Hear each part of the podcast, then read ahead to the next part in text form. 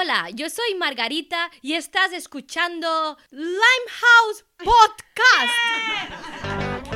This is Paddy Ashdown, and you're listening to the Limehouse Podcast. What a good name that is. Hi, I'm Tom Brake, and this is the Limehouse Podcast. Hello, this is Nick Clegg, and you're listening to the Limehouse Podcast. I hope you enjoy it. Because I'm not persuaded by the case for war. This is what positive politics can do. Hello, you are listening to part one of the Dr. Mark Pack interviews. I hope you enjoy it. Remember, we're on Facebook, we're on Twitter, Limehouse Pod, and always feel free to drop us an email on the Limehouse Podcast at gmail.com. Enjoy the show. You've got some amazing books out there on the Second World War.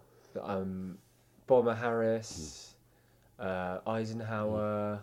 Wow, you are a bit of a Second World War. Oh, so, so, yeah, Second World War War. books behind my right shoulder, behind your right shoulder, a wall of politics books, Jeez. and over over on the other wall, a Yeah. uh, smorgasbord of what is it? History, science, yet more politics, and then even more politics, this is this and is quite a big cobweb, which I should do something about. No, the cobweb adds to the library effect. but yeah, no, it's, it's amazing. Um, just yeah, I've never been. I, this is kind of like how I envisage my bedroom to be one day. Except this isn't a bedroom; it's an amazing living room. Wow. So anyway, um, I'm gonna get some questions. Yeah, out. sure. Um, but yeah, how? What's your what's your background, your journey into the Lib Lib Dems? Well, I, I joined the Liberal Democrats originally for the least glorious of reasons imaginable. Um, in that, I was at university, a friend of mine was running the Liberal Democrat Society, and it was one of these situations where there was a minimum number of members a society had to have to qualify for student union funding. He told me that he was just three people short of hitting the threshold. So right. twisted my arm to join. I do wonder how many people he told he was just three people short. Because I think if you were, were going to make it up, three is a much more credible number. Because if you tell somebody that you're just one person short, that might sound a little bit like you're over egging the pudding. Okay. But three is enough to make it feel like, oh, I could help you by doing this. Right, yeah. And yet seems plausible. So who knows? He subsequently ended up a uh, a Tory party candidate against Norman Baker in Lewes a couple of general elections ago. So um, I'm hoping my political career has turned out a little bit more, a little bit more successful and so fruitful. you've been on the Lib Dem staff before, right? Yeah, so I worked at Party HQ for just under a decade. I ran the party's uh, digital operation through two general elections in 2001 and 2005. Just just in case, um, I'm gonna I'm I'm not gonna lie. I Mm. didn't know it was that long. Oh, that's a long, long time, huh? Mm. Mm. You're like, wow, that's that's an awful lot you've seen and done then. And so, and that's partly why I then decided to sort of leave working for the party because, I mean, yeah, you may well have seen this as well. That you know, if if, if you look around people who are in in a job, you know, in a workplace, it's not that uncommon to see people have basically been there for too long. Yeah. And once you're around a decade in, there is a sort of, well, am I going to be here for the rest of my life, or should I go and do something else? And if it's if you don't want to be there for the rest of your life, you have to you have Yeah. to jump. Um, so that's why in the day after the European elections in 2009 was when I sort of stopped working for the party. Yeah. Um, our election results, you may have noticed, have taken a bit of a dive since then, but correlation and causation apparently are not always uh, completely related. Um, and so I then moved into communications, working uh, for a, a communications agency, and then switching to switching to another one uh, about three three and a half years ago. So yeah, and and you obviously, um, I would have, I don't know, I, I would have done a vague in, introduction to you and what you've done and stuff. But you're, I started reading your 101 Ways to Win an Election with um, Ed, uh, is it Ed uh, Maxfield? Ed Maxfield, yeah. uh, and that is a fantastic read. I mean, I'm dyslexic, so there was just like, oh, this is amazing. Literally highlighter, boom, boom, boom. Where did the concept of that come from? Uh, I mean, Ed and I had sort of talked a little bit off and on about whether we should do a book. And I think, as you can tell from the number of books that surround me, I'm just old enough that still that that idea of a published book with your name on it has something extra about it. So it was sort of almost been a dream of mine for a long time. Oh, one day I'll write a book. And I'd done quite a few chapters of books or helping to edit books etc. But that idea of having a book that had my name or you know my and a co-author's name was still a little bit of an aspiration. And Ed and I were chatting, and what we realised was that the thing that most put us off the idea of writing a book, the huge amount of time and effort involved, we could sort of make manageable if we went for 101 ways to win an election or something along those that sort because that actually is not writing a book that's writing 101 articles and because each of the chapters is about 600 650 words long which is the typical length of an op-ed. And ed and i have you know often over time helped ghostwrite op-ed columns for politicians and so on. So it's a sort of number of words that we're used to. And when you start thinking okay so that's writing maybe really badly but drafting two op-eds a night Yeah. every night for under two months, that then begins to oh, I can you can sort of see how at the end of two months we'd have a really bad book, and then give it another couple of months we could turn that into, and so that sense of oh my goodness, the idea of writing a whole book is impossible. Yeah.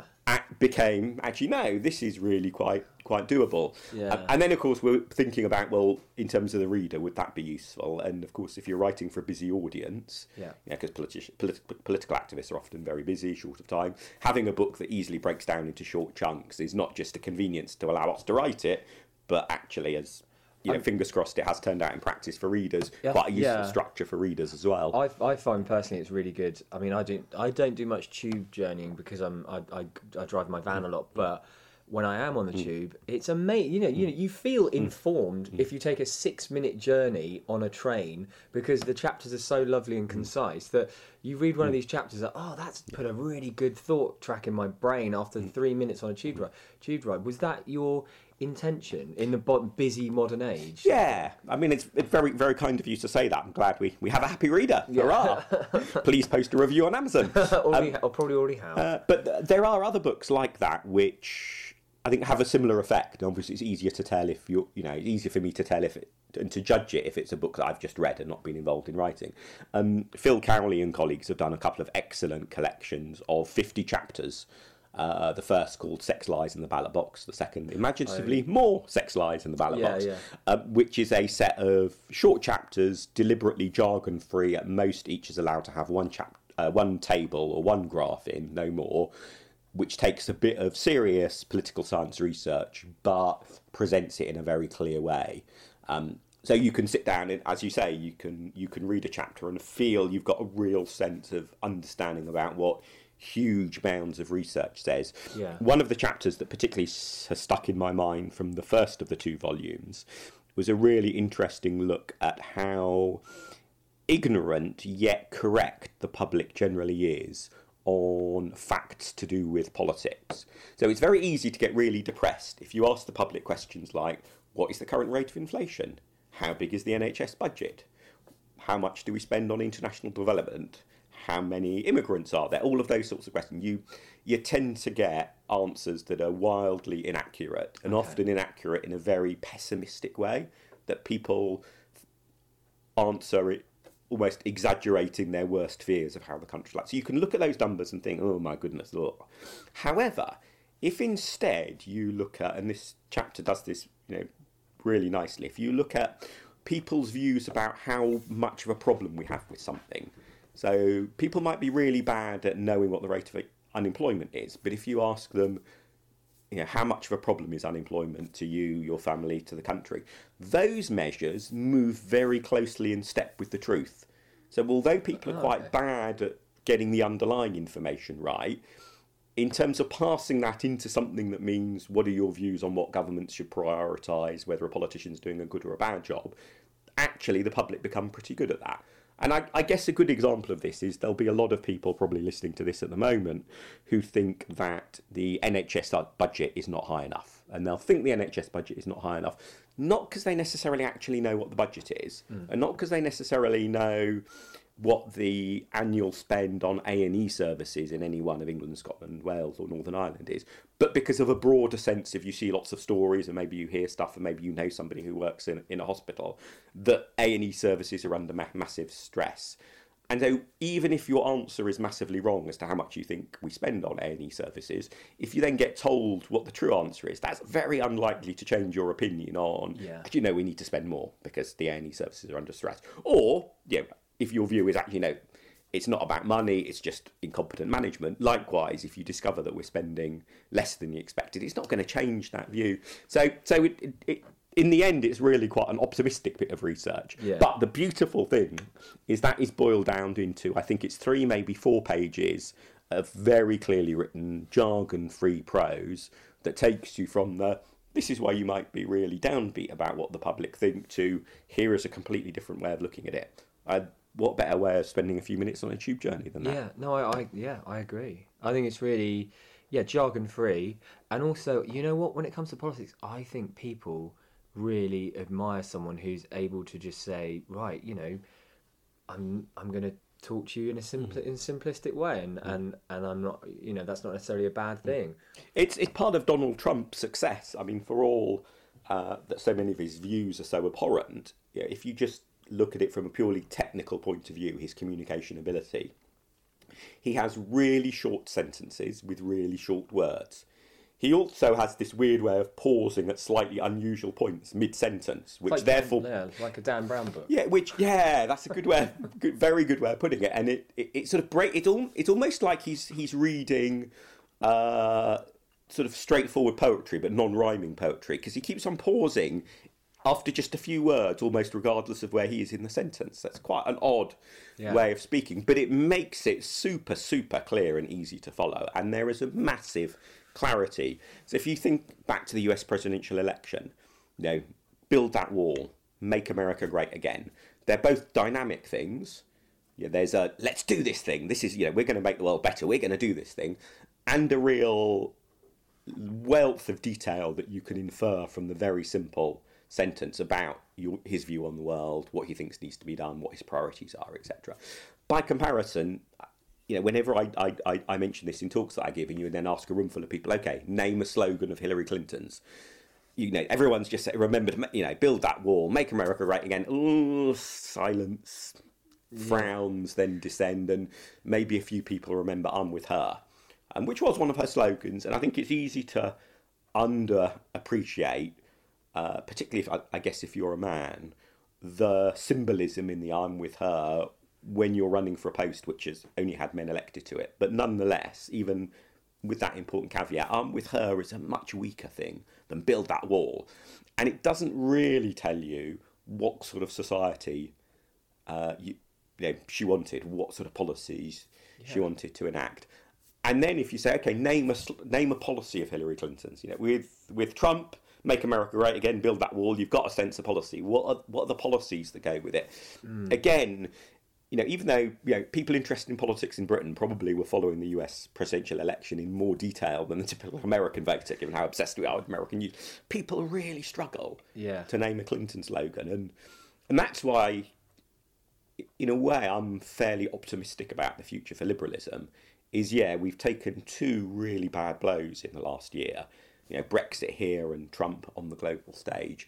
But you look at the quality of the the liberal campaign in each case; it was so weak, and it only just lost. Um, that yeah, two two bad defeats, but that Yeah. that isn't a reason to be pessimistic I mean, about that- our ability to start winning again in future. So, thanks so much, first of all, for you guys to for listening, for, for choosing to tune in. Like I said, we're on iTunes, we're we're on SoundCloud. If you feel like reviewing us on iTunes, it's gonna help out an awful lot. So yeah, spread the word as best you can. On we're on Facebook. You can find us on Twitter, and our um, our address there is at Limehouse Pod. And then obviously a massive thanks to Mark Pack for popping into the Limehouse. Uh, we, we popped him in a nice comfortable seat and he, he was just on point with every single question. Uh, He's a, he's a total genius. Uh, great insight um, into past and present of the, the Liberal Democrats and, and how it, how he feels it's all going to play out and, and what have you. So yeah, we'll we will see you soon at this lovely Limehouse of ours drop us an email let us know how you're doing if there's any issues you want addressed uh, anything at all feel free. Our email is the limehousepodcast at gmail.com. So in the meantime, you take care, you look after yourself, be good to one another, and smile. It goes a long way.